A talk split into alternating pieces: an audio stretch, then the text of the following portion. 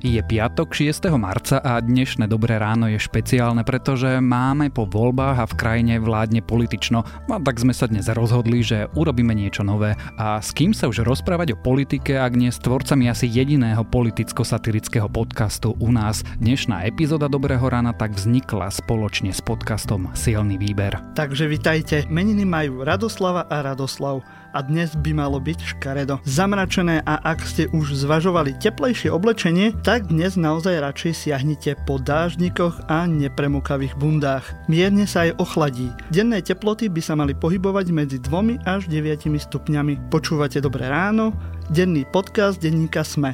Dnes so mnou, teda s Martinom Jakubčom, so Slavomírom Olšovským, s hostom Petrom Tkačenkom a samozrejme aj s Tomášom Prokopčákom.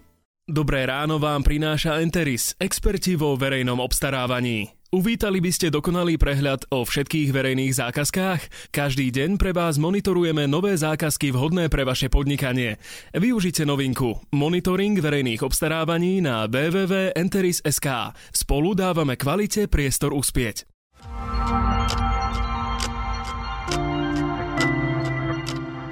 A teraz už krátky prehľad správ. Odchádzajúci premiér Peter Pellegrini novovznikajúcej koalícii odkázal, že je aj sama sa schopná rozbiť a neverí, že vydrží celé funkčné obdobie. Igor Matovič zase novinárom pri otázke, či bude klub Oľano stabilný, povedal, že sa majú obrátiť na vešticu. Pezinku pokračuje očakávané pojednávanie s Marianom Kotlebom pre sporné šeky so sumou 1488. Ako dôkaz bola pripustená kniha Fašizmus od Jakuba Drábika. Zatiaľ nevieme, či súd chce použiť definíciu fašizmu alebo vyskúšať, či Kotleba ovláda abecedu. Kotleba sa rozhodol nevypovedať. Policajný prezident Milan Lučanský naznačuje, že bývalý policajný viceprezident Jaroslav Málik spustil proti nemu spravodajskú hru. V rozhovore pre SME tiež hovorí, či ráta pri novej vláde so svojím koncom a odpovedá, prečo neriešil Badalovcov či Bodorovcov. Celosvetová hrozba koronavírusu útočí už aj na Hollywood. Premiéra novej bondovky No Time to Die, ktorá sa mala odohrať na budúci mesiac, bude posunutá až na november. Tvorcovia asi predpokladajú, že by názov mohol byť predsa len trochu cynický. Grécko tvrdí, že všetkých utečencov, ktorí do krajiny prišli po 1. marci, deportuje do krajín ich pôvodu, predtým ich ešte presunie na sever do mesta Ceres. Turecko v posledných dňoch dovolilo migrantom, aby sa presunuli k hraniciam Grécka a Bulharska a to aj napriek tomu, že Ankara Únii slúbila, že tak nespraví. A ak vás tieto správy zaujali, viac ich nájdete na webe Deníka Sme.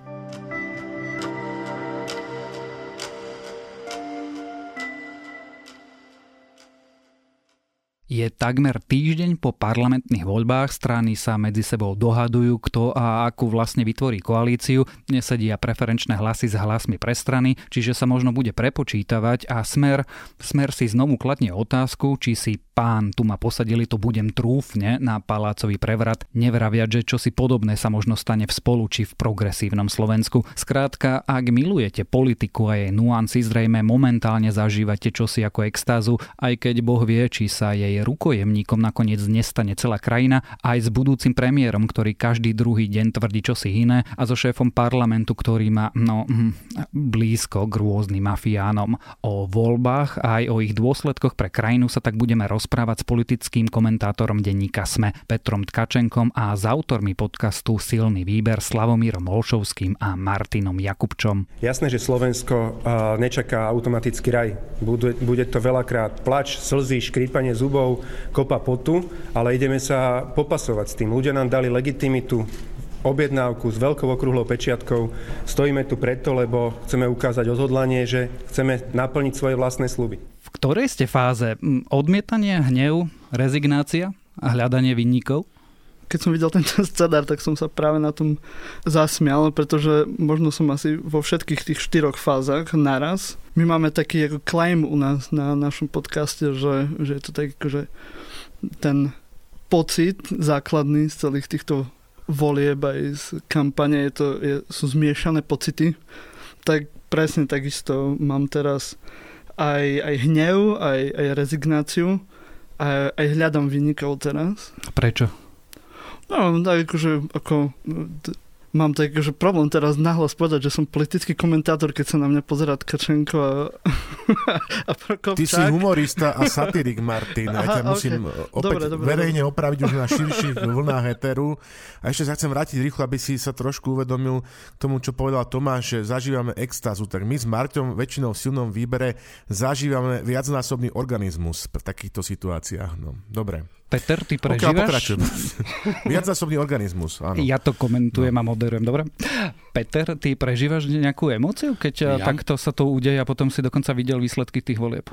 Musím povedať, že mňa to nejako emocionálne ani nerozrušuje, nič podobné sa vo mne nedeje, nemám ani žiadne nadšenie alebo naopak e, nejaký hnev, lebo tie voľby síce boli aj prekvapenia, hej, treba, že PS sa nedostalo do parlamentu, ale principiálne nejaké také výsledky sme čakali, akože nejaký takýto formát koalície sme očakávali, vedeli sme, že vlastne Mantovič e, bude premiér, jasne nepoznali sme presné obsadenie tej vlády, ani silu jednotlivých strán, takže ja vlastne tým, že ja nejako, samozrejme nie som politicky angažovaný, ani som vlastne v tých voľbách nemal nič, za čím by mi strašne pišťalo srdce alebo niečo podobné, tak to berem čisto tak, že zvonku a, a že zaujíma ma, čo sa deje, tak by som to povedal. Slavo, Istý si... typ akademický, akademického vzrušenia. Možno. Slavo, ty si... Akademické vzrušenie. Ty si tým Peter, alebo ty Marťo? No, e, tak ja teda ešte som chcel najprv povedať, že, že, za, vieš, že ja som mal taký sen, že za tú nahrávku, viete, z minulého roka, že ja som vždy chcel nahrať akože niečo na revanš pre Slava Haščaka, tak som rád, že to teraz môžem urobiť rovno u vás, to je prvá vec. Po druhé, po druhé som chcel povedať, že si hovoril teda, že, že teda, že hľadáme e, proste, že vynikov a tak, tak tu som chcel povedať, že to je ta, klasický taký v Rusku, to je, že prekliatá ruská otázka, že kto je na vine a ja na túto otázku viem odpovedať. Podľa mňa, akože úplne jednoznačne je na vine vláda Ivety Radičovej. No. Ale vážne, tí, čo nepočúvajú náš satirický politikas, tak tí by teda ho mali začať počúvať, pretože my si, nám je jasné, že, že na vine sú tí ľudia, ktorí trpeli, trpeli Erasmovým syndromom. To znamená, že si mysleli, že pri popíjaní sojového latte, možno, že niektoré s nešťastnou kombináciou s krepovým frešom, že zistia, že teda, čo, čo treba na Slovensku ako správny hipstery robiť. No a viedlo to nakoniec ako, vždy, ako každý Erasmov syndrom tzv. OKS efektu, keď proste z tých percent, ktoré človek videl pred sebou, sa nakoniec teda objavili niečo, niečo proste, ktoré, ja neviem, niečo štvrtinové, hej, no tak takto by som na úvod k tomu ja pár slov povedal. To sme si e, zhrnuli nejakú tú psychoprofiláciu. Ako to teda dopadlo, Peter? Ako dopadli voľby? Myslím, že ja už som na to vlastne trochu odpovedal. Dopadli z toho širšieho hľadiska podľa očakávania, hoci samozrejme boli také tie klasické prekvapenia, ktoré e, nikto nečakal, ako som povedal, to PS spolu asi nie, že úplne nikto nečakal, ale zrejme sme predpokladali, že sa tam dostanú. KDH, tak oni v podstate už sme si zvykli, že sa pohybujú na tej 5% hranici, no tak e, zasa spadli dolu a asi taký najpodceňovanejší moment, podľa mňa, veď kvôli tomu, že sa sústredíme na výťazov a zostavovanie koalície, je veľmi solidný výsledok Smeru. Podľa mňa naozaj málo kto čakal taký dobrý výsledok. Za seba musím povedať, že Smer nebol zničený a oni majú relatívne slušný výsledok a, a dobrú pozíciu ako keby na reštaurovanie tej strany. Ja keď som písal, že oni to budú mať ťažké po voľbách, tak preto, lebo som si myslel, že budú treba 13, 14, 15 v ťažkej depresii, že Kotlebovci budú takí akože silnejší, nabudení a, a Smer bude mať problém forsírovať svoju líniu. A to neplatí. Čím to je? Ako je možné, že vlastne aj oproti prieskumom, nevraviac oproti exit polu, Smer relatívne konsolidovaný vyšiel z tých volieb. Ja som, vravím, veď preto je to prekvapenie, že, že sa mi na to vlastne e, ťažko odpovedá. Keby som tie príčiny videl dopredu, no tak e, by som si myslel, že to dopadne nejako inak, pretože aj tá kampaň bola vlastne otrasná, veď sme sa im smiali. No pravdepodobne voliči napriek všemožnej snahe Roberta Fica a Petra Pellegriniho proste chcú mať silnú sociálnu demokraciu e, tohto rustikálneho typu ja na to vlastne lepšiu odpoveď nemám a, a nikto im to nevedel ponúknuť uh, lepšie hoci sa trebárs Boris Kolár snažil, takže preto. Áno, to je dobrá otázka, či smer je vôbec nejaká sociálna demokracia. Preto vždy dodávam rustikálneho typu. Mm, áno.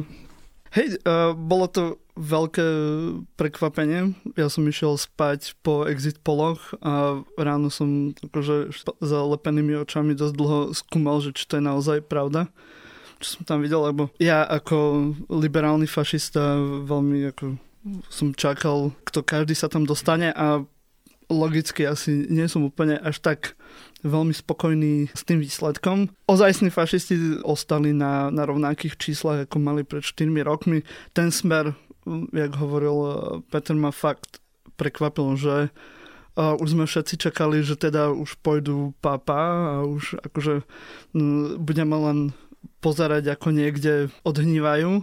Nevyzerá to tak a aj tie, teraz tie prvé reakcie, ktoré boli Eh, zo sumračnej, tak vyzerá, že úplne sa neschystajú to len tak ľahko prenechať. Slavo, čo sa stalo? Pretože z tých prvých reakcií sme videli, že vystúpil Pellegrini, začal rozprávať o tom nejakom palacovom prevrate, kde na to vystúpil Robert Fico a vlastne mu odkázal, že zabudni. Ja už teda ako ten starší pán v rokoch a aj v rámci tej témy pôstu musím povedať, že, že ak by som mal ako nalepiť nejakú nálepku na ten politický súboj v rámci kampane, aj to, čo sa odohráva teraz e, počas kampane, tak povedzme si na rovinu, že ako hovoril Peter, to teda neboli žiadne majstrovstvá sveta, to bola taká šachová olimpiáda u nás v Kocuranoch. No a dalo by sa to vystihnúť takými dvoma peknými, takmer rovnakými slovenskými slovami, ktoré majú teda značný kúsok svojho obsahu rovnaký, že najprv to bol taký útrp a potom je to také trpnutie. Čiže v tej fáze pred a počas uh, volieb, hej, sme tak akože trpeli tými kampaňami a tými úzkostnými pocitmi a teraz e, po voľbách, tak tam všetci utrpeli. Niekto utrpel víťazstvo, niekto utrpel porážku a teraz všetci trpneme, že ako to dopadne. Vieš, tak uh, toto sa asi stalo, že, že tá krajina je v nejakom takomto čudnom kreči a my v Slovenčine, vďaka tomu, že to je krásny jazyk, bravo Šturovci, to vieme povedať uh, takto, takto stručne. No a voľby dopadli tvrdo, hej, že pre všetkých. No a opäť by som z toho samozrejme obvinil teda Ivetu Radičovú a jej vládu, lebo urobila najväčšiu chybu, že spojila hlasovanie o dôvere vlády s hlasovaním o eurovale. A vieš, v tejto začalo pred tými rokmi, ako povedal Richard Sulík a doteraz to vlastne pokračuje. Takže čo sa vlastne čudujeme? Mne je celku ľúto, že ešte nikto nevytiahol nejakých Američanov alebo Soroša tak niektorí budúci poslanci Borisa Kolára v minulosti vytiahli. Ty si povedal, Slavo, že mm, niektorí utrpeli, niektorí utrpeli e, porážku a povedzme, že výhru utrpeli Igor Matovič a Smer nebol porazený. Kto je ten, kto prehral v týchto voľbách? Tak ja sa naozaj teraz skrižujem, aby porazení nebol, neboli slovenskí občania, e, vzhľadom na to, čo sa práve ten typ veselory, ktorý sa teraz deje, ale myslím si, že, že rozhodne, ako povedal Peter, že smer porazený nie je a obávam sa, že hrozí aj istá porážka a to tá, že popri porazených e, liberáloch, ako ich v médiách nazývate, teda koalícii PS spolu a popri porazených kresťanských demokratoch a popri porazených našich maďarských spolupčanoch ešte aj hrozí, že sa porazia sami sebou aj niektorí ľudia, ktorí sú za ľudí. No, okrem toho, čo povedal Slavo, tam e, ťažko niečo dodať. Dá sa rozvíjať e, strana za ľudí, respektíve špeciálne Andrej Kiska, to je to je také strašné fiasko, ktoré on predviedol. On je síce v parlamente, bolo by to akože nominálne horšie, ale v zásade aspoň by sa to jeho utrpenie skončilo. Len tým, že on ako bývalý prezident, hej, to štyrikrát počiarkujem, ktorý vstúpil do politickej súťaže a bývalý prezident tam má byť z logiky naozaj ťažká váha, má sa k nemu prechovávať rešpekt a podobne, lebo mňa občan Andrej Kiska nemusí zaujímať, ale ja mám rád inštitúcie a vážim si ich a on je chodiaca inštitúcia prezidenta. No a táto inštitúcia je vlastne vlastne teraz e, na smiech. E, občan Boris Kolár mu posiela kadejaké výsmešné odkazy, podobne Igor Matovič a tak ďalej a Andrej Kiska sa s tým musí snažiť e, nejako narábať. Toto mu teda v žiadnom prípade nezávidím. To je krutá porážka. Čo by bolo dôstojné? Dôstojné by asi bolo, keby uhral aspoň tých 10% alebo niečo také a vlastne keby mal nejaké žetóny, s ktorými e, by mohol hrať a aspoň by si ho nejako museli obchádzať. Tu je úplne zjavné, že oni si ho vlastne nemusia vôbec vážiť a, a žiadnym spôsobom sa do toho teda nenútia. Ono celkovo mal veľmi ťažkú východziu pozíciu, to si môžeme povedať ako bývalý prezident, ktorý ide do nejakej aktívnej politiky Takže ja sa v celku čudujem, že vôbec ako do toho išiel v prvom momente do, do takej politiky, akej je. A ešte teraz, čo predvádza po tých voľbách, sa čudujem ešte viac teda, lebo nemám pocit, že by bol nejaký naplnený entuziasmom a, chcel teraz ako zabojovať, lebo podľa mňa ešte aj tú potupnú porážku by mohol zvrátiť tým, keby mal nejaké aktivnejšie vystupovanie. A, lebo samozrejme porážka je iba v tvojej hlave, nie v, vo voľbách. Takže myslím, že sa skôr porazil sám seba tým svojim porazeneckým prístupom. A teraz sa bude diať čo? Ja sa teda trochu aj ospravedlňujem za tú analógiu, ale bude ako Robert Fico hľadať dôstojný únik? Um, no, ja myslím, že Robert Fico sa zasekol teraz trošku na nejakom bežiacom páse a uteká, uteká úplne nevie kam. Nejak okolo neho presvišťal ten prezident, potom e, predseda ústavného súdu, e, predseda strany a, a tak mu neostáva nič iné teraz len utekať, až kým mu niekto ten bežiaci stroj nevypne. A ten Andrej Kiska? Mm-mm. Čo? Nie. No. Uh, ako myslíš, že oni majú nejaký rovnaký uh, osud, alebo ako si to myslel? No či bude on hľadať tiež nejakú cestičku, aby dôstojne nemusel toto zažívať? Nemyslím si, že je to rovnaký prípad, lebo Robert Fico je egomania, ktorý potrebuje nejaké vyvrcholenie toho svojho pôsobenia v politike a chce, aby v učebniciach dejepisu bolo nejaké pekné tučným písmom zvýraznená informácia o ňom. Kiska už to má. Kiska by podľa mňa, teraz trošku ako nejak projektujem svoje predstavy, ale si myslím, že on už chce len ísť do popradu a mať pokoj. Slavo, ty si do toho dvakrát chcel vstúpiť, tak nech sa ti páči. No, poznám takých ľudí, čo sa dvakrát pokúšali vstúpiť do, do jednej strany, ale nechajme to tak, že tak ďakujem. No, pozri sa, e, ja som niekedy v tej kampani e, mal taký pocit z kampane za ľudí, že ono by úplne stačilo, že aby ten Andrej Kiska prišiel, takže mne tá otázka, že, že on teda má niekam už odísť, je až taká, taká by som povedal, že nepríjemná, lebo stačilo by proste prišiel. No ale nech sa teda rozhodne tak, alebo onak, on teda, alebo najmä Veronika Remišová, tak... Dobre, teda keď Andrej Kiska ani poriadne neprišiel, tak čo za ľuďom bude šéfovať niekto iný, ak áno, tak kto? Ja si myslím, že, že tam teda máme veď úplne evidentne jednu železnú lady, ktorá sa volá Veronika Remišová a tá má vodcovské schopnosti aj také tie zúbky, ktoré ukazuje. Čiže ja by som si tak typol, že v tej strane v rámci súboja alfa samcov vyhrá, vyhrá práve Veronika. No. Peter, aké je tvoje zákulisné insighty? Ja, ja zákulisné insighty nemám, mám len také normálne občianske.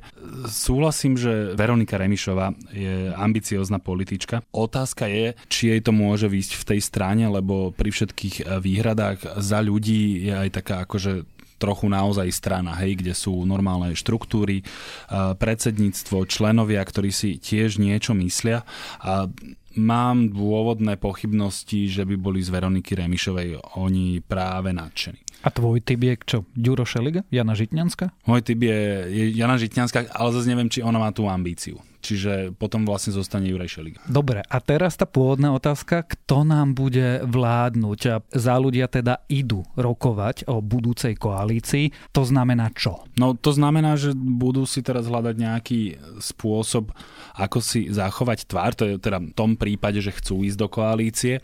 A ak nechcú, tak budú hľadať nejakú zámienku, ako si zachovať tvár a v tej koalícii nebyť. Už stihli povedať, že mandáty 8, 3, 2, 2 im nevyhovujú. Áno, dokonca Andrej Kiska spomínal už aj také veci, že vlastne aj na tie miesta štátnych tajomníkov sa treba pozrieť, čiže on e, zjavne sa vôbec e, nehambí pýtať si e, stoličky a fleky, aspoň teda ja som to takto pochopil, z čoho mi vyplýva, že, že tam vlastne tak nejako akože byť chcú. Nie sú najmenšia strana, majú tam nejakých odborníkov, nie málo si myslím, Takže je logické, že teda by ich aj chceli nejak aj aktívne využiť. Preto len nejaký dôvod pre vznik a život strany je to, aby boli e, vo vláde, aby mohli sa podielať na moci. Takže je dosť logické. Tam by som si urobil možno u nich ten klasický papier, že plusy a mínusy a, kam to môže viesť, ale to už je asi na nich. No. Slavo, dnes je piatok a od volieb je koľko? 6 dní. Prečo tak dlho za ľudia váhali, dohadovali, nevedeli sa rozhodnúť až teda urobili to, čo bolo takmer nevyhnutné? Veď teda sme videli, že, že čo teda ten e, bývalý pán prezident predvádzal vo viacerých situáciách aj v súvislosti s trojkoalíciou, tak sa nemôžeme tváriť, že sme udivení, že im to tak dlho trvá. Ja ako taký humorista, satirik musím teda ale povedať, že akokoľvek sa oni rozhodnú, tak viem prognozovať, že na Slovensku bude, a to je možno, že aj taký trošku optimizmus z mojej strany, že vládnuť vláda, v lepšom prípade. A teraz taký ten pesimizmus, ale že vláda, ktorá bude pozostávať, ako sme aj hovorili v silnom výbere, že keďže taký efekt tie ministerské stoličky a tie limuziny majú, že z čoraz neobyčajnejších ľudí a z čoraz e, nezávislejších osobností. Čiže toto je také riziko pre Igora Matoviča. Ďalej nám bude vládnuť rodina Borisa Kolára aj bez toho, že by proste hlásala vašu reklamu, že sme. Hej?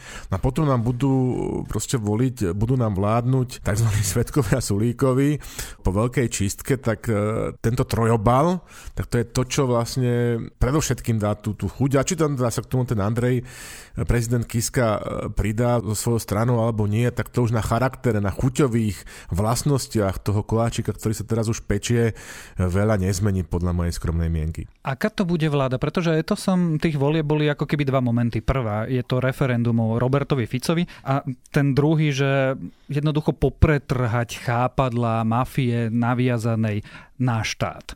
A teraz budeme mať vo vládnej koalície Sme rodinu, ktorá, povedzme to, že sú niektorí bývalí kamaráti mafiánov a niektoré bývalé mafiánske milenky. To čo bude za vládu?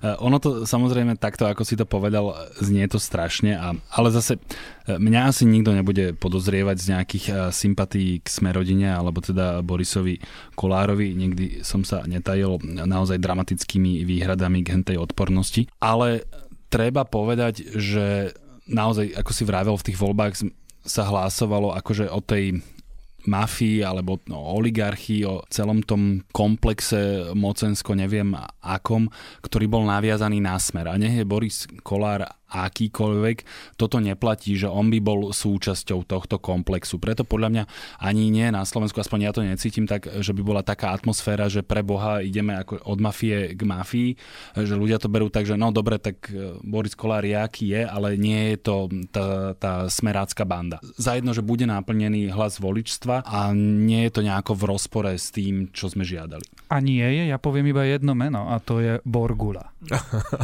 No tak oni ho schovajú schovávajú, tak uznávam, že, že toto je, je tam ako keby také personálne prepojenie na ten smerácky establishment. No na to už nemám úplne celkom dobrú výhovorku. Povedzme, že on asi nie je najvplyvnejší človek v smerodine a zrejme nebude mať, respektíve takmer určite nebude mať exekutívny post, takže ako radového poslanca ho asi budeme musieť vedieť zniesť. Ak môžem ešte, ja len k tomu, ako keby sme napríklad chceli odignorovať tie nejaké predsudky o, o smerodine, či už sú reálne alebo nereálne, tak čisto politicky, aspoň tak sa javila smerodina za posledné 4 roky, že je kompaktnejšia a predvydateľnejšia napríklad jak e, Oľano a, a Matovič. Takže... Ale celá sme rodina, alebo iba Boris Kolár a Milan Krajniak? Neviem, ako ste to vnímali vy počas tých štyroch rokov, keď boli síce v opozícii, takže samozrejme to je tiež zase iná situácia tak som mal pocit, že okrem toho začiatku, kedy ma, mu tam odchádzali ako ľudia a, a sa tam nejak menili a tak, tak uh, bol v celku kompaktný, ako povedzte mi, ak sa milím, ale ja som mal z neho takýto pocit a preto takto do budúcnosti, čo sa týka nejakej stability tej koalície alebo vlády, Boris Kolár a sme rodina mi robí menšie vrázky ako Oľano napríklad. Hej. Ale potom sú tam ďalšie Oj, tie vrstvy, ktoré ste už spomínali. No. Podľa mňa Martin chce povedať, že Boris Kolár je aj so svojím ansámblom jednoducho obchodník a mm. ako obchodník vie, že, že na čom sa dohodnete, tak proste faktúra sa má zaplatiť a slovo platí. A, a s týmto súhlasím. Čiže obchodníci sa správajú racionálne na rozdiel od fanatikov. Úplne bez pochyby, áno. áno. Slavo, ty si tiež chcel no. do toho vstúpiť a nikto ti nedal proste príležitosť. Áno, lebo nie som na domácej pôde, to si v silnom výbere nikto nedovolí, ale dobre, musím to vydržať. Videl že aj pianier. Dobre, uh, no tak najlepšou vlastnosťou akejkoľvek vlády Igora Matoviča bude, že to nebude vláda Roberta Fica. To je prvá vec. Hej? Uh, Boris Kolár a jeho rodina, jeho sme rodina už ukázali, aj v parlamentných kulároch sa hovorí, že sú to seriózni partnery na politickú prácu. Uh, naozaj by som si dovolil tvrdiť takisto, že, že ich uh, slovo, keď už to teda nakoniec zo seba vytlačia, tak platí. To, že sú to tvrdí politickí hráči, vidíme aj z toho, že hneď na začiatok Boris Kolár žiadal rezort obrany, dopravy a informatizácie. Tu ja som mal taký malý zlepšovák, ktorý ale Igor nezobral na palubu. Ja som chcel, aby tieto tri rezorty patrili pod ministra polnohospodárstva a to z toho dôvodu, že tieto tri rezorty sú najlepšie dojné krávy na Slovensku. Takže, e, no a ešte k tomu Borgulovi, že, že to ma teda vôbec neprekvapilo, že som ho našiel na kandidátke, bo to sa málo vie toto, ale Milan Krajniak je bývalý výsadkár. No a pán Borgula, tak to je výsadkár nebývalý a výsadkár Smeru do radov Sme rodina. Takže vranak vrane sa dá a ja som sa veľmi nečudoval. Keď si nakreslíme takto tú politickú mapu, tú budúcu koaličnú politickú mapu, koľko im slavu dávaš? Rok? Dva? Tri? Štyri? Dávam im presne rok, dva, tri či štyri. Ako v tom, ako v tom vtipe, ale áno, oni, oni sú schopní sa pos, poseka na čomkoľvek, ale e, moc je ultra silné lepidlo, takže ja nebudem prekvapený, aj keď vydržia rok, aj keď vydržia celé 4 roky. E, no. Peter, ty by si si stavil e, pri akom kurze na akú dĺžku tejto vlády? Pri kurze 4 by som si stavil na 4 roky lebo takto treba povedať, že ak sa teda podarí zostaviť tá štvor e, koalícia, tak ona bude mať naozaj veľmi luxusnú väčšinu, čiže tam bude môcť e, všeličo odpadávať. To je podľa mňa dôležitý argument e, za tú stabilitu vlády. Nech odpadne, čo je kolísavé. Hej.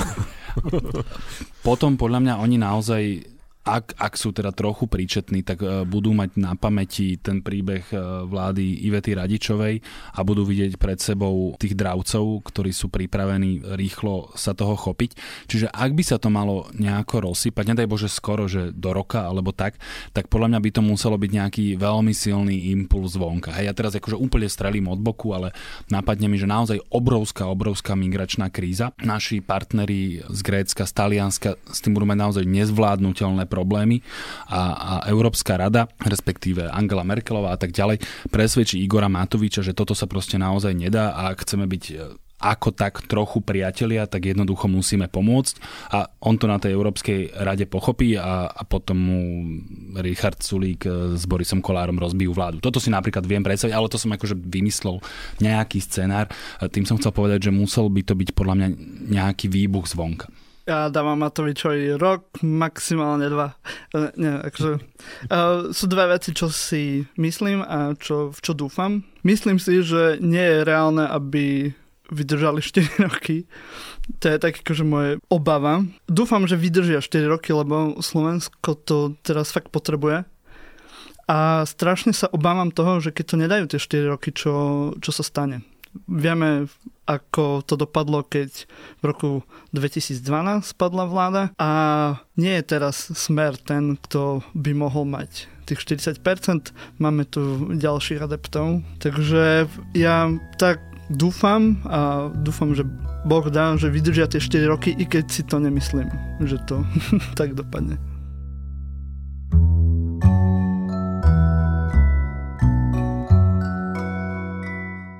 Moje dnešné odporúčanie bude trochu nezvyčajné, ale to je vlastne celá dnešná epizóda. Skrátka, skúste nejaký nový podcast. Zvyčajne vám hovoríme, aký, ale dnes to nechám úplne na vás. Jednoducho zapnite si svoju podcastovú aplikáciu a dajte šancu niečomu novému. Nemusí to byť ani nejaká veľká slávna či známa značka, pokojne nech to je amatérsky hobby podcast pre pár fanúšikov. Uvidíte, možno vás to príjemne prekvapí. A to je na dnes všetko, želáme vám pekný deň. Počúvali ste spoločnú epizódu epizódu podcastov Dobré ráno a Silný výber. Ja som Tomáš Prokopčák a dnes tu so mnou boli aj Peter Tkačenko, Martin Jakubčo a Slavomír Olšovský. A bonus k tejto epizóde a pokračovanie našej debaty nájdete aj v novom dieli podcastu Silný výber, tentoraz výnimočne už dnes, teda v piatok.